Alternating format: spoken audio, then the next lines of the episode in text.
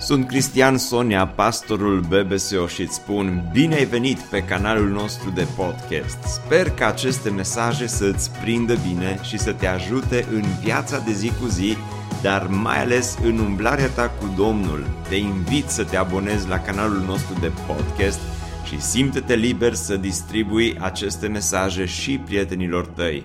Îți doresc să ai parte de o audiție plăcută în continuare.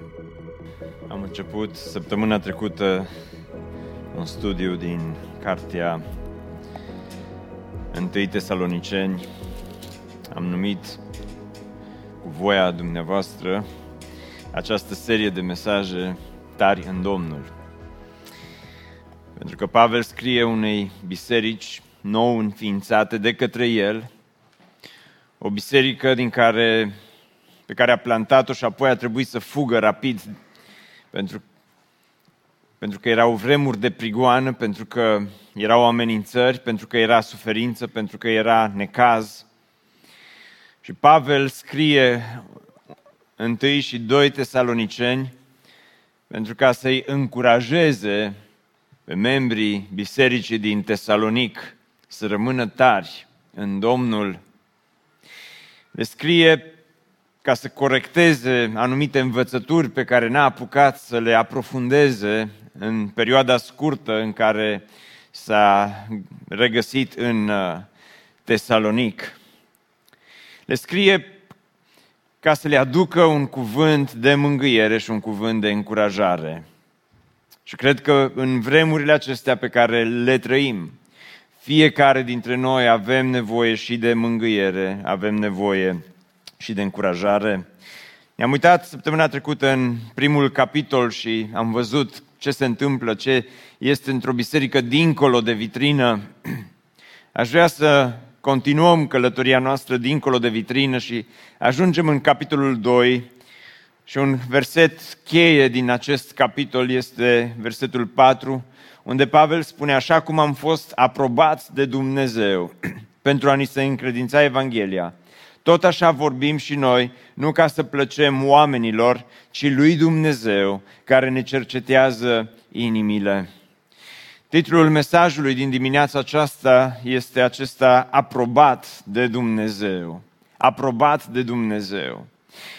Mulți dintre noi, fiecare dintre noi în viața aceasta, la un moment dat, căutăm aprobarea oamenilor ne dorim să avem parte de această aprobare a oamenilor care sunt în jurul nostru. Oamenii să se uite la tine și să spună, ai făcut o slujbă bună, ai făcut o treabă bună, ești uh, un om bun, ești un om priceput și căutăm cumva această aprobare din partea oamenilor. Toată social media a fost gândită astfel încât cei care sunt clienți pe social media să găsească, să primească aprobare din partea oamenilor.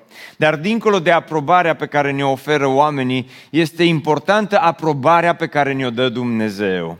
Nu este atât de important să fii în primul rând aprobat de oameni, este important să ai parte de aprobarea lui Dumnezeu. Important este ca Dumnezeu să se uite la tine și să spună, bine, rob bun și credincios.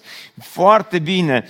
Lui Timotei, la un moment dat, tot Pavel îi scrie în 2 Timotei, capitolul 2, versetul 15, caută să te înfățișezi înaintea lui Dumnezeu ca un om încercat, sau noua traducere spune, ca un om aprobat, ca un lucrător care n-are de ce să-i fie rușine și care împarte drept cuvântul adevărului. Dragul meu, tu nu trebuie să fii în primul rând pe placul altora, tu trebuie să fii în primul rând pe placul lui Dumnezeu. Amin?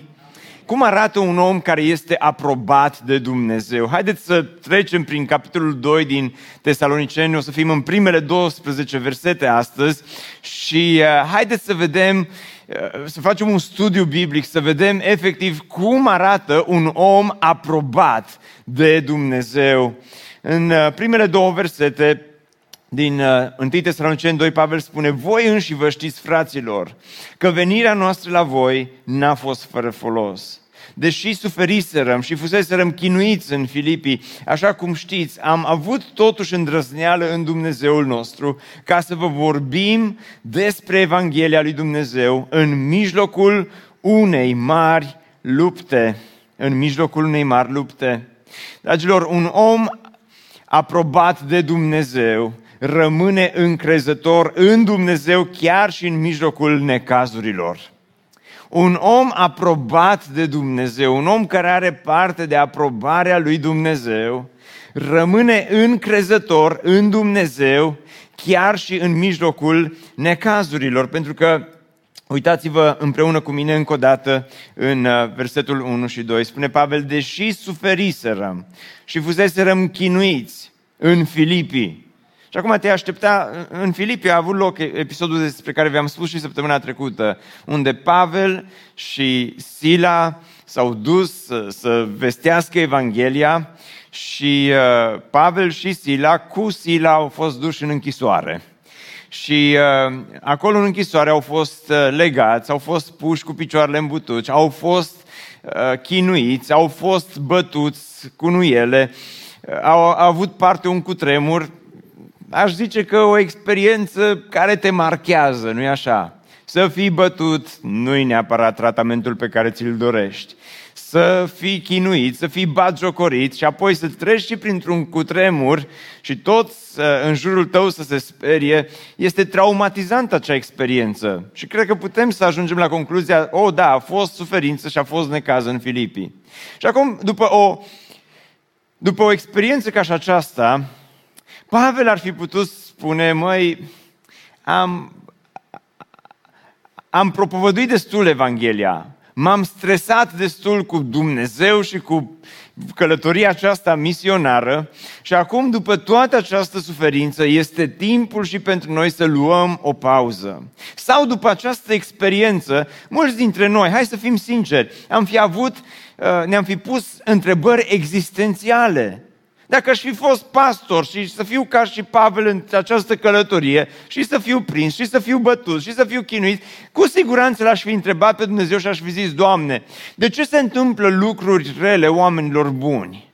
Doamne, dacă, dacă Tu existi, dacă existi cu adevărat, de ce nu ne salvezi din situația aceasta? De ce îngădui să trecem prin toată această suferință, prin toate aceste necazuri? Cu siguranță unii dintre noi ne-am fi pus întrebarea, oare chiar există Dumnezeu dacă e așa multă suferință? Cum își cinstește Dumnezeu oamenii? Cum își cinstește Dumnezeu lucrătorii? Cu bătăi? Cu închisoare. Cum, ce face Dumnezeu? Că am auzit la biserică că Dumnezeu e bun, că Dumnezeu este dragoste. Am auzit toate aceste lucruri. Și ce face Dumnezeu pentru mine, Apostolul Pavel, că totuși nu sunt, nu știu ce pastor din Oradea, sunt Apostolul Pavel. Ce face? Pentru mine Dumnezeu nu poate să facă o excepție și aș fi zis să ajunge, cel puțin este timpul să luăm o pauză. Am fi ieșit de acolo cu multe temeri, cu multe traume, cu multe anxietăți, am fi ieșit de acolo cu un burnout așa de mare încât am fi zis, ok, cel puțin un, un an sabatic n-ar strica după așa experiență în Filipii. Și uitați-vă, Pavel totuși spune că am suferit, am fost chinuit și totuși după aceea omul acesta are curajul, tupeul am putea spune, să rostească, zice, totuși am avut totuși îndrăzneală în Dumnezeul nostru. Ce om de calitate! Ce experiență, ce credință, dragilor, credința adevărată în Dumnezeu strălucește și se vede cel mai bine în mijlocul acestor suferințe, acestor necazuri, în mijlocul acestor lupte mari de care Dumnezeu câteodată ne face parte fiecăruia dintre noi. Și acum, dacă ne uităm în, în uh, 2 Corinteni, de exemplu, 2 Corinteni, capitolul 1, vreau să vă citesc de aici câteva versete, nu le-am pus pe ecran. Dar spune aici Pavel în felul următor, Binecuvântat să fie Dumnezeu Tatăl Domnului nostru Isus Hristos, Părintele îndurărilor și Dumnezeul oricărui, oricărei mângâieri, care ne mângâie în toate necazurile noastre, care prin mângâierea cu care noi înșine suntem mângâiați de Dumnezeu, să putem mângâia pe cei care se află în vreun necaz. Căci după cum avem parte din belșug, de suferințele lui Hristos. Tot așa, prin Hristos avem parte din belșug și de mângâiere, spune Pavel. Așa că dacă suntem în necaz, suntem pentru mângâierea și mântuirea voastră. Dacă suntem mângâiați, suntem prin, pentru mângâierea voastră care se arată prin faptul că răbdați aceleași suferințe ca și noi. Și nădejdea noastră pentru voi este neclintită, pentru că știm că dacă aveți parte de suferințe, aveți parte și de mângâiere, spune Pavel. Incredibil omul acesta. Pavel vine și spune, viața nu va fi ușoară, necazurile vor veni, problemele se vor întâmpla, uh, boala va, va, va, va fi prezentă probabil și în viața ta într-un fel sau altul. Sunt atât de multe uh, necazuri care uneori vin într-un mod total neașteptat și în familie, și în biserică, și la școală, și când ești tânăr, și când ești la mijlocul vieții, și când ești mai în vârstă. Dar spune Pavel, în mijlocul necazurilor, în mijlocul suferinței, avem parte de mângâierea lui Dumnezeu. Slavă Domnului pentru aceasta! Și câtă îndrăzneală, câtă îndrăzneală la Apostolul Pavel să vină din Filipii și în, în Tesalonic nu l-a așteptat nimeni cu... Nu i-a spus nimeni, Pavel, acum știm că ți-a fost greu, ți-am făcut rezervare la Hilton, aici, la Double Tree de, din Tesalonic, și acolo a avut parte tot de necazuri. Și omul acesta totuși rămâne tare în credință. Dar este un om aprobat de Dumnezeu. Și dacă vrei să ai parte de aprobarea lui Dumnezeu, este important să înveți această lecție. Apoi el continuă și spune în versetul 3 de la slide următor, căci îndemnul nostru nu vine din rătăcire, nici din necurăție, nici din viclenie, spune Pavel. Îndemnul nostru, propovăduirea noastră, spune, nu vine din rătăcire. Și cu alte cuvinte, un, un, un om aprobat de Dumnezeu îl slujește pe Dumnezeu dar o face dintr-o motivație corectă. Ce înseamnă lucrul acesta că dintr-o motivație corectă? Versetul 3 menționează aici trei lucruri, zice, nu din rătăcire, nici din necurăție și nici din viclenie. Știi că poți să-L slujești pe Dumnezeu cu viclenie. Știi că poți să plantezi o biserică cu viclenie. Știi că poți să te faci pastor sau poți uh, să te implici în biserică într-un mod sau altul dintr-o motivație total incorrectă, din viclenie, din necurăție, din rătăcire. Spune Pavel, nu. Zice, un om aprobat de Dumnezeu își verifică motivația inimii. Și vreau să vă spun ceva. Lucrul acesta este atât de important, fiindcă atunci când ajungi în fața oamenilor, Indiferent că e biserică mare, că e biserică mică, odată ce stai în fața oamenilor, odată ce ești pus într-o poziție de slujire, împreună cu acea poziție de slujire vine și o oarecare doză de putere și puterea întotdeauna poate fi periculoasă, mai ales pentru motivația inimii. De aceea, în, în fiecare săptămână, trebuie, în primul rând, eu să-mi pun această întrebare pe care ar trebui să ne o punem fiecare dintre noi. Doamne, care este motivația pentru care te slujesc? Ca nu cumva să fie din viclenie, ca nu cumva să fie din rătăcire, ca nu cumva să fie din necurăție. Dar mergem mai departe și în versetul 4 spune, așa cum am fost aprobați de Dumnezeu pentru a ni se încredința Evanghelia, tot așa vorbim și noi, nu ca să plăcem oamenilor, ci lui Dumnezeu care ne cercetează inimile. Ce frumos e versetul acesta, așa -i? Un al treilea lucru, un om aprobat de Dumnezeu nu îi mulțumește pe oameni, ci în primul rând caută să-L mulțumească pe Dumnezeu. Amin, nu? Nu îi mulțumește pe oameni. Și aici, iarăși, asta este o capcană foarte mare. Întotdeauna să cauți aprobarea oamenilor și să cauți să-i mulțumești oarecum pe, pe oameni. Și Pavel spune, să știți, zice că ispita aceasta a existat și la mine. Și când s-a dus în Tesalonic, a avut parte de multă opoziție și multe necazuri și te întrebi, oare nu ar fi putut Pavel cumva să-și îndulcească mesajul, să, să spună că avea material de, a, de a-i câștiga pe oameni în primul rând de partea lui, nu-i așa? Putea să, să caute și să obțină într-un fel uh, aprobarea oamenilor, dar să încerci să-i mulțumești pe oameni înseamnă să devii cumva un om de mâna a doua. Să încerci întotdeauna să obții aprobarea oamenilor, să te gândești întotdeauna, măi, oare ce va spune lumea? Și, din păcate, mulți dintre noi trăim viața în felul acesta. Măi, oare ce va spune lumea? Ce va spune lumea despre ce am făcut acum? Ce va spune lumea? Și nu spun că nu trebuie să ținem cont de părerea celor din jur, nu la asta mă refer, dar când îți trăiești viața doar ca oamenii să te aplaude, să spună, ei, foarte bine, devii caz în această capcană în care nu mai contează atât de mult ce spune Dumnezeu, contează mai mult ce spun oamenii și dacă vă uitați în versetul 6, dacă nu mă înșel, 5 și 6 spune, fiindcă așa cum știți, nu ne-am înfățișat, zice, înaintea voastră, printr-o vorbire lingușitoare, zice, nici nu ne-am prefăcut. Și acum, haideți, și așa suntem la primul program, eu mi-am dat haina jos, să presupunem că acum începe predica, bine? Că vreau să vorbesc puțin cu voi. Ce înseamnă vorbire lingușitoare? Că așa îi mulțumești pe oameni, printr-o vorbire lingușitoare. Ce, ce fel de vorbire este vorbirea lingușitoare? Este o vorbire de care? Să le placă la oameni, nu? Dar poate să...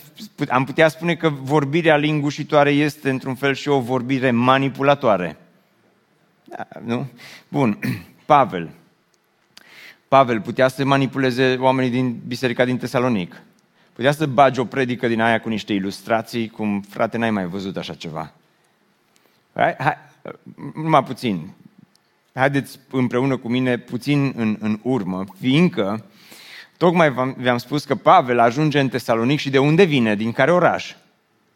Din Filipii, nu-i așa? Și acolo ce s-a întâmplat? A fost bătut, a fost batjocorit, a trecut printr-un cutremur și după aceea ă, s-a dus în casa temnicerului, a predicat acolo și s-a pocăit toată casa temnicerului. Acum, putea Pavel să vină cu o vorbire lingușitoare, slash manipulatoare în Tesalonic și să zică fraților, aș vrea să vă, vă vestesc Evanghelia, dar mai întâi aș vrea să vă spun ce am pățit în Tesalonic. M-am dus acolo în această călătorie misionară și fraților, eram, eram în, în, în orașul Filipii și când, când predicam mai bine, au venit niște oameni și m-au bătut. Și aș, eu dacă eram în locul lui aș fi zis, hai să filmăm un YouTube cu Pavel, hai să-i filmăm rănile, hai să vadă toată lumea, uite ce s-a întâmplat, uite ce mărturie bună ai, măi, Pavel, așa, așa ilustrație de predică, așa mărturie. Și putea Pavel, în timp ce povestea, ceea ce s-a întâmplat în Filipii, putea Pavel să-i facă pe oameni să plângă. Ce ziceți? Putea să-i înduioșeze, să le spună și fraților, vreau să vă spun că atâta de... Nu pot acum, dar am încercat. Atâta de greu mi-a fost și Uh, putea să fie un narator din ăsta, eu și eu cred că Pavel era un orator și un narator și ce vreți dumneavoastră și avea cuvintele la el acasă că studiază cu Gamaliel și avea și material de predică și avea și oratorie bună și avea tot, toate ingredientele necesare ca să meargă cu o vorbire manipulatoare și în trei săptămâni să aibă cea mai mare biserică baptistă sau pentecostală sau ce fi din uh, Tesalonic. Nu putea Pavel să facă chestia asta. Pentru că nici n-am citit tot versetul 5 și 6. Ce, cu o vorbire lingușitoare, nici nu ne-am prefăcut ca să ascundem lăcomia. Dumnezeu este martor. Nici n-am căutat să primim slavă de la oameni, nici de la voi, nici de la alții. Pentru că Pavel știe un lucru important. nu contează cât de mare e biserica. Nu contează cât de multe sunt like-urile. Nu contează neapărat numărul de oameni care formează o biserică. Ceea ce contează când se trage linie este dacă ai primit sau nu aprobarea lui Dumnezeu. Dacă ai împărțit sau nu drept cuvântul adevărului. Asta contează. Și în ziua judecății, fiecare dintre noi, nu doar pastorii, dar fiecare dintre noi vom sta înaintea lui Dumnezeu și vom da socoteală, spune Biblia, de fiecare cuvânt pe care l-am spus. E așa de ușor să spui oamenilor ceea ce vor oamenii să audă. E așa de ușor să-i duci pe oameni, așa într-o lingușală și într-o manipulare, să le spui că sunt cei mai faini, că sunteți toți prea iubiții Domnului, că sunteți cei mai buni și că...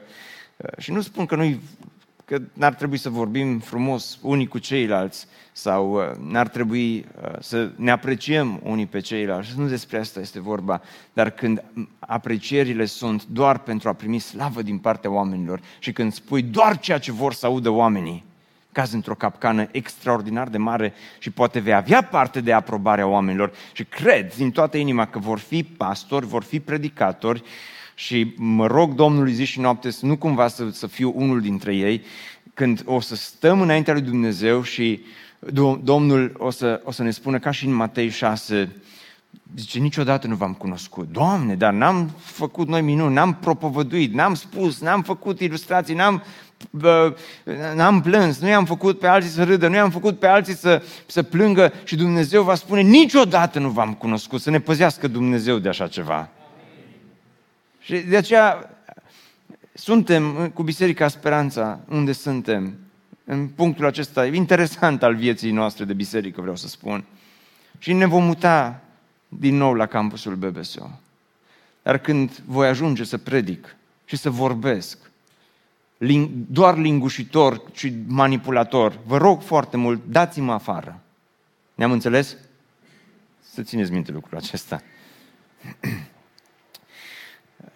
Dar, dar fiecare dintre noi suntem responsabili de, de, să nu cădem în capcana aceasta, fiindcă vreau să vă mai citesc așa un, niște versete cunoscute despre Pavel, când spune în 1 Corinteni 2, zice, cât despre mine, fraților, când am venit la voi, N-am venit ca să vă vestesc taina lui Dumnezeu cu o vorbire sau o înțelepciune strălucită. Asta nu înseamnă că nu trebuie să citim, să fim cult, să vorbim frumos, să ne pregătim predicele. Doamne, păzește, să nu interpretăm așa asta.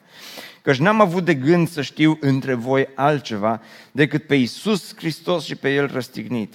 Eu însumi, zice, când am venit în mijlocul vostru, am fost slab, fricos și plin de cutremuri. Dar n-a zis mai înainte că am mers plin de încredere înainte oamenilor.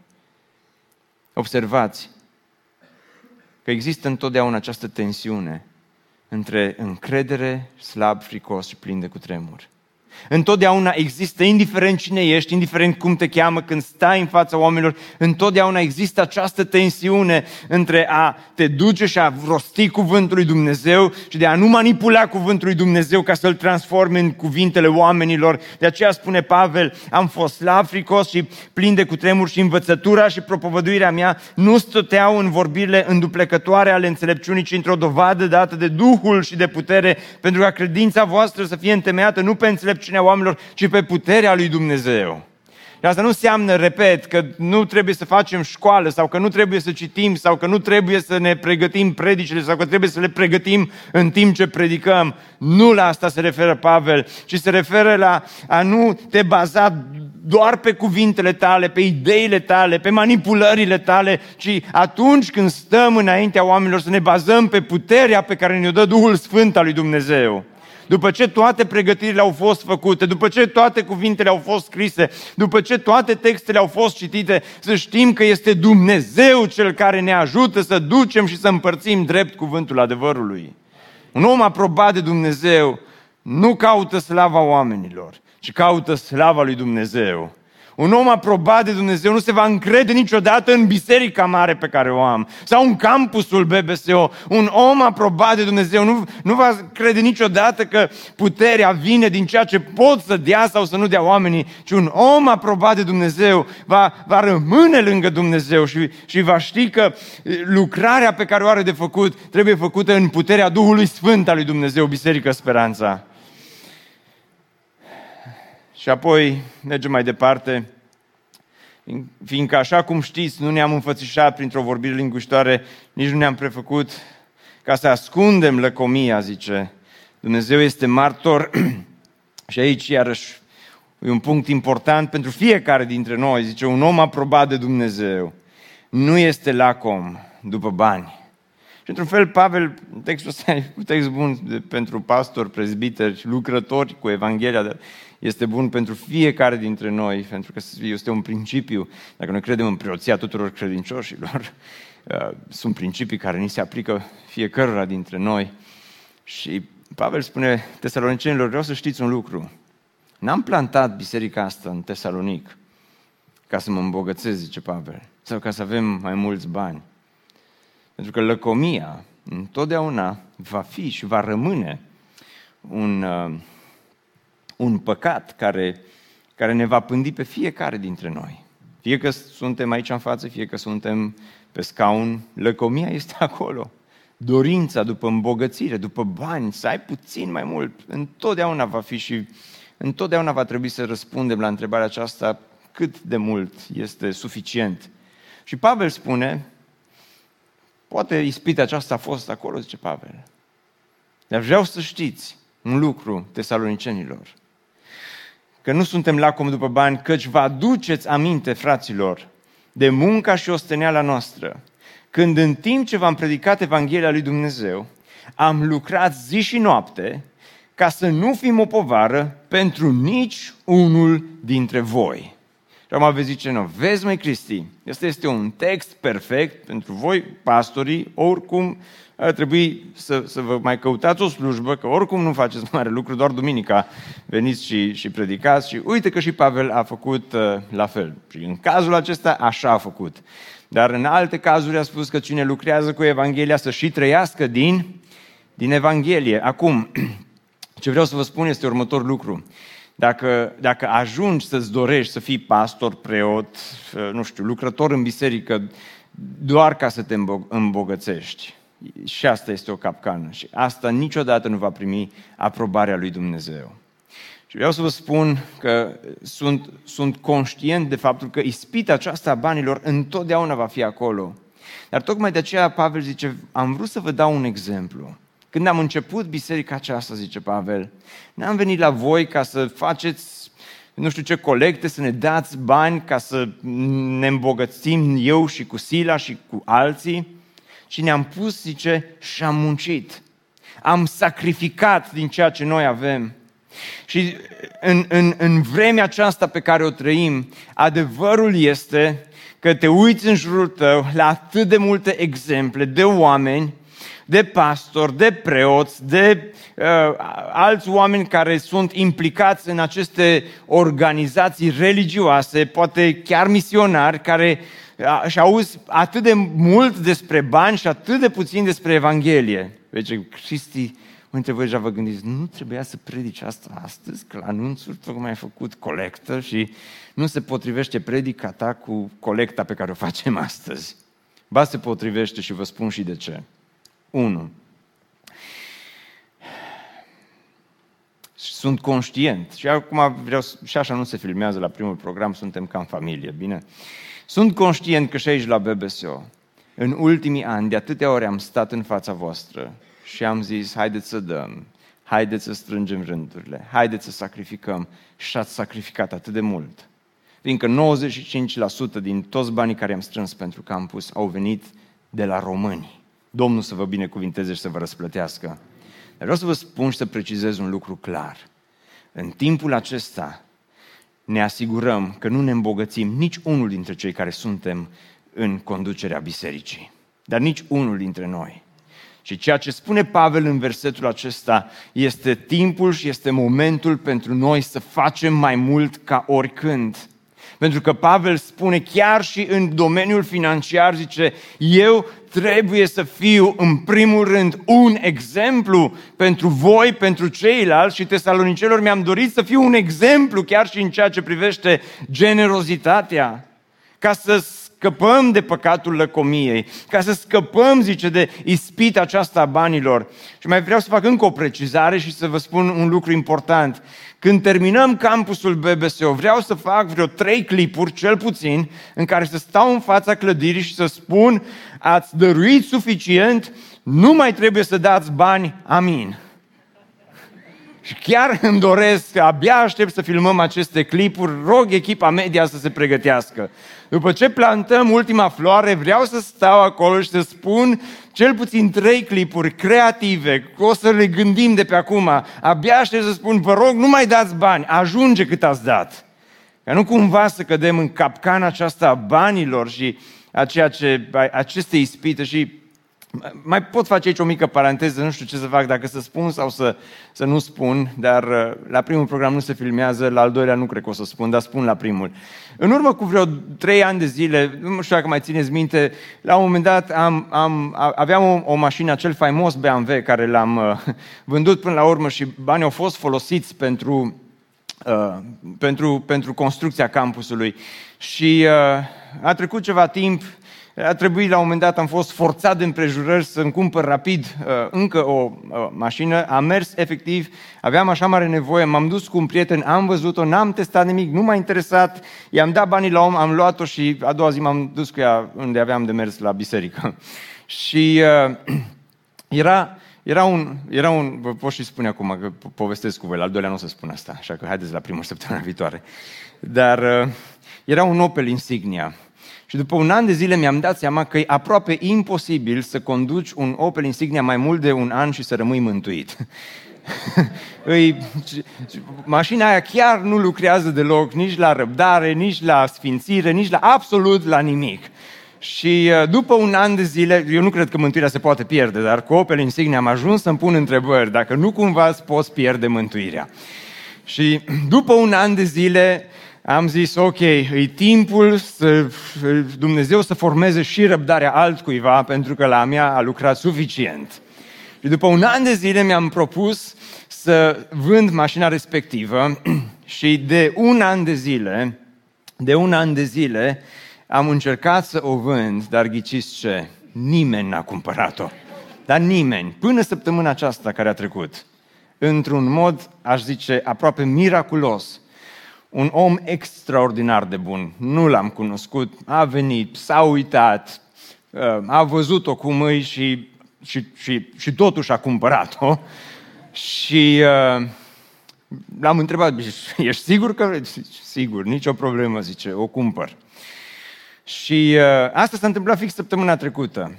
Și de săptămâna trecută până astăzi, colecta asta cu arde plugul, am tot gândit și, repet, eu nu sunt din asta care să zic că aud voci, că Dumnezeu mi-a zis direct și că a vorbit cu mine noapte, dar ceva în mine îmi spunea, băi Cristi, crezi că la întâmplare ai vândut-o fix acum?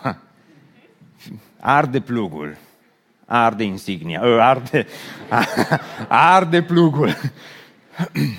și, și o a doua voce îmi zicea, dă banii ăia pentru, arde plugul, dă banii ăia pentru BBSO că nu o să se răcești. Așa că am, am decis și am zis, Doamne, dacă miraculos am reușit să dau rablaia săptămâna asta, uh, banii ăia, cred din toată inima că sunt, că e, e programat de Dumnezeu pentru ca să ardem plugul, ca să arzi ceva, Cristi, ca să, ca să faci ceea ce a făcut și Pavel, ca să sacrificăm de aici din față până la ultima persoană, să învățăm să sacrificăm pentru lucrarea lui Dumnezeu. Amin?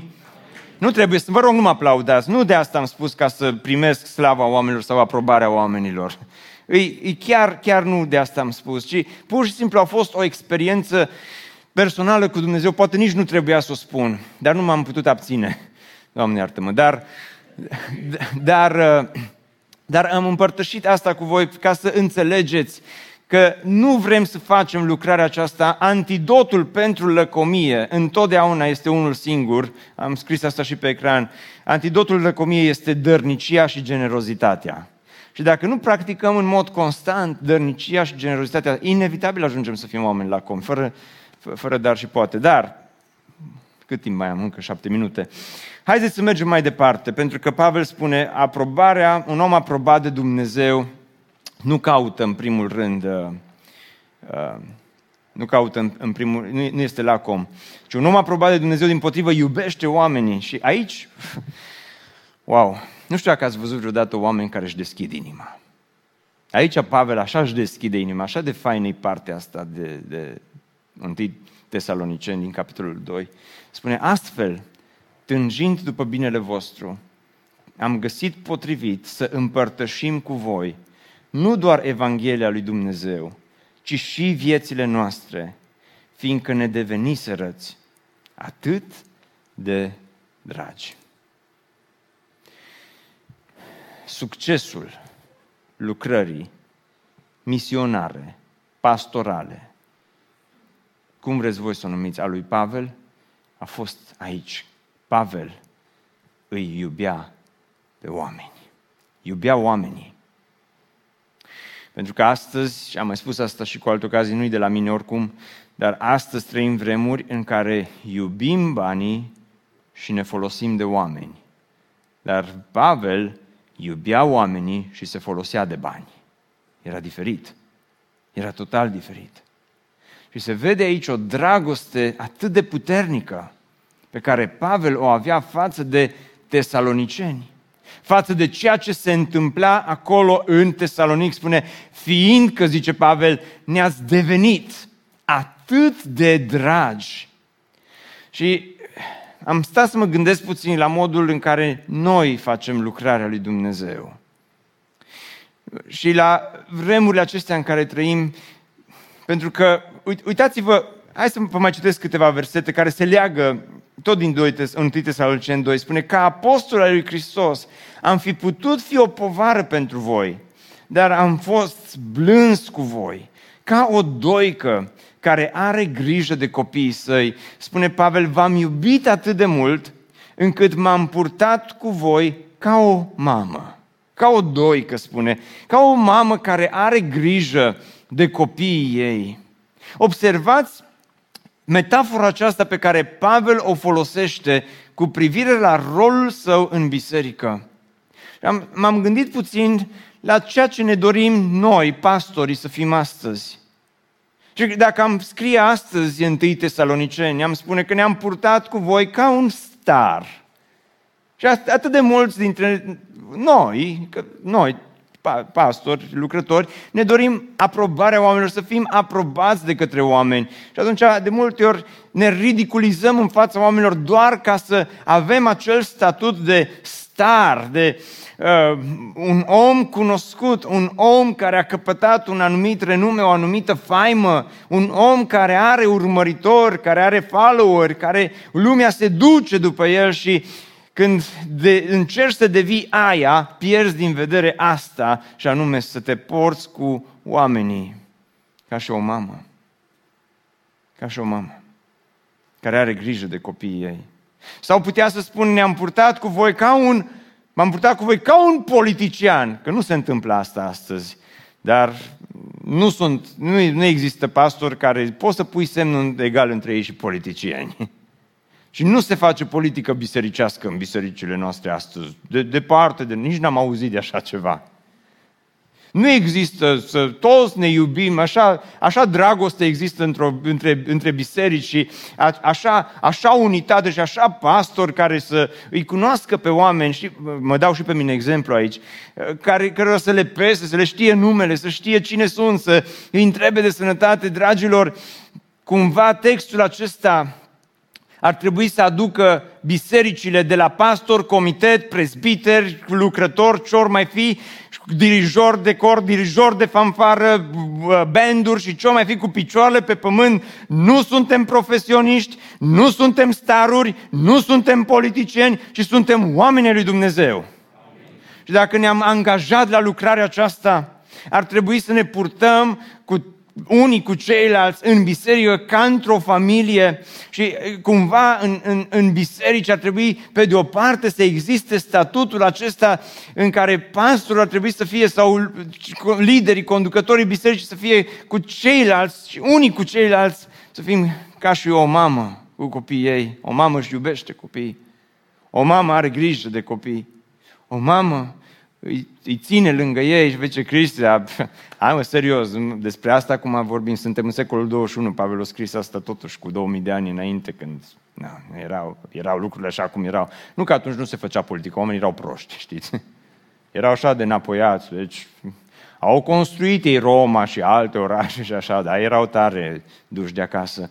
Da, bun, vă dau asta, pas, nu trebuie doar ca o mamă, că el, tot el spune la un moment dat, așa cum știți, am fost pentru fiecare dintre voi, tot aici în capitolul acesta, ca un tată pentru copiii săi. Ce, ca o mamă, dar și ca un tată. O mamă iubește pe copii, dar un tată ce face? Ca un tată pentru copiii săi, îndemnându-vă, încurajându-vă și insistând să umblați într-un mod vretnic de Dumnezeu. Pavel știa că mama are acel rol de dragoste, de iubire, dar e și cealaltă fața monedei, tatăl știe să încurajeze, tata știe să motiveze, tata știe să insiste câteodată când este nevoie. Nu e așa? Lasă că vine, completați voi, lasă că vine tata acasă. Da? Vedeți că știți predica. Lasă că vine tata acasă. De, de ce? Pentru dacă mama nu știe, nu, reu, nu știe, nu reușește să-i motiveze pe copii, apelează, nu? Inevitabil la varianta de rezervă. Vine tata și tata știe cum să vă motiveze, nu? Ca un tată pentru copiii săi, îndemnându-vă, încurajându-vă și insistând să umblați într-un mod vrednic de Dumnezeu care vă cheamă în împărăția și în slava sa, spune Pavel. De aceea, dragilor, m-aș bucura așa de mult să avem acest model pe care Pavel ni-l oferă în relația unii cu ceilalți. Întrebarea mea pentru tine este următoarea. Tu iubești pe oamenii din jurul tău? Deci, Cristi, dai treaba ta, că Pavel despre el vorbește și despre oameni ca și tine care au fost la seminar, alo, alo, că nu interpretezi bine textul. Și voi ce ar trebui să faceți? Întreb. Pentru că un singur om nu poate păstori toată biserica ca o mamă și ca un tată. Sunteți prea mulți copii. Și atunci ceea ce ne rămâne de făcut este să ne păstorim unii pe ceilalți. Prin grupuri mici, prin prezbiteri, prin lideri, prin oameni pe care Dumnezeu îi așează în biserică, ca să se poarte uneori ca o mamă și când treci prin suferință și necaz să-ți arate dragoste, alteori ca un tată când trebuie să fii îndreptat și să fii corectat și să fii motivat. Dar acesta este modelul pe care Pavel și Biblia ni-l lasă. Și spune, și cu toate astea, zice, ne-ați devenit atât de dragi. În dorința noastră să fim nu ca o mamă, ci ca un, ci ca un tată, ci ca un star, ca un acel lider, ca un politician, ca un nu știu ce, am uitat să iubim bisericile și să iubim oamenii. Biserică Speranța. Nu vreau să fiu lingușitor în dimineața aceasta. Nu vreau să fiu manipulator în ceea ce urmează să spun.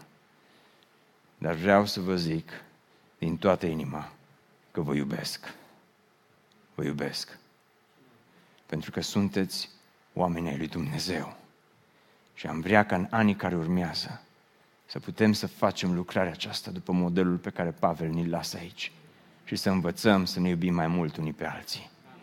Nu ca un politician, nu ca un rockstar, nu ca un uh, al, uh, influencer, nu ca un motivat din ăsta motivațional, ci ca un tată și ca o mamă.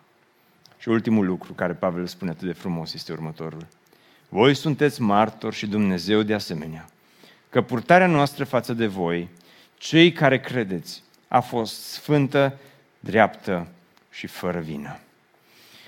Și ultimul lucru care îl învățăm despre un om aprobat de Dumnezeu este acesta. Un om aprobat de Dumnezeu este un exemplu pentru alții. Pavel spune, purtarea noastră a fost față de voi Zice, n-am venit doar să vă spunem, să vă zicem că vă iubim, că e fain, că nu știu ce.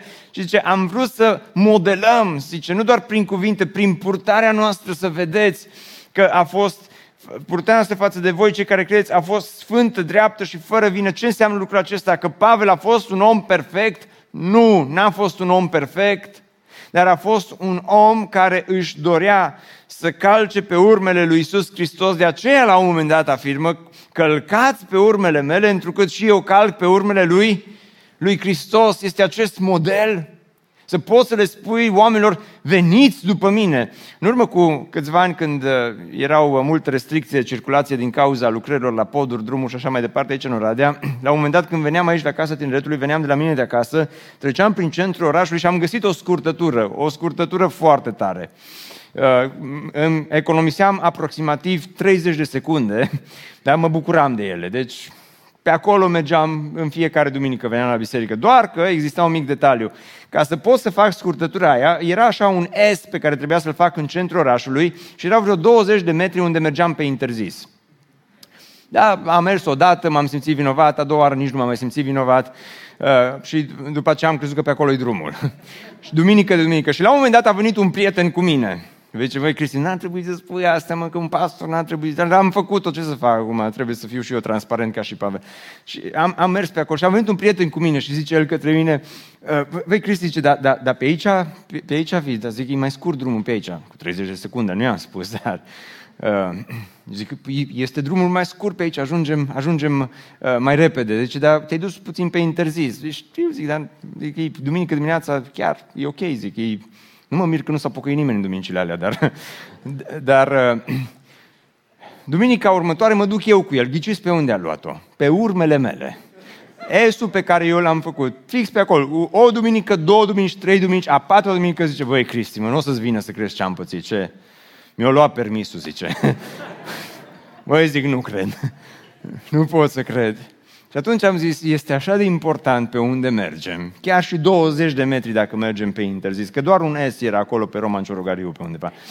Și doar 20 de metri dacă mergi pe interzis și uite că sunt oameni care vin și calcă pe urmele tale, dar asta se întâmplă în viața de zi cu zi.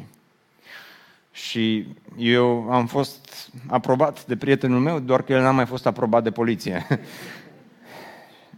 Pentru că sunt multe esuri pe care și multe scurtături care riscăm să le facem. Dar Pavel spune tesalonicenilor, eu am trăit în mijlocul vostru fără să o iau pe scurtătură, fără să fac esuri pe interzis, și am mers drept. De aceea și voi, haideți și călcați pe urmele mele. Biserică Speranța, peste 50 de ani, cei mai mulți nu o să mai fim aici. Și ciudat că în urmă cu 10 ani ziceam că peste 100 de ani. Dar uh, acum, peste 50 de ani, nu o să mai fim aici. Cei care veți fi pe aici, o să vorbiți cu doi, cei doi dinți din față care v-au mai rămas. Uh, și vor, vor veni ceilalți în urma noastră. Întrebarea este, cei care vor veni și vor călca pe urmele noastre, ce vor găsi? Vor găsi o biserică aprobată de Dumnezeu, vor găsi oameni care au fost aprobați de Dumnezeu sau doar oameni care au făcut și și-au făcut anumite ambiții și au fost staruri și au fost politicieni, între ghilimele, și au fost uh, oameni care au avut realizări mari și au avut un business, așa, din BBC au făcut un business, ce vor găsi? Vor găsi oameni care au fost ca o mamă, ca un tată și care au iubit oamenii sau oameni care au iubit ambițiile și au iubit zidurile și au iubit banii și au iubit alte lucruri și au făcut lucrarea cu viclenie. Să ne ajute Dumnezeu să călcăm drept, să nu mergem pe scurtături, pentru că în ziua când vom sta înaintea tronului de judecată lui Dumnezeu, până atunci o să fie oameni care nu o să ne aprobe, vă garantez eu. La unii dintre voi v-a plăcut predica, alții ziceți, mai bine stăteam acasă. E ok și cu unii și cu alții. Domnul să vă binecuvinteze pe toți.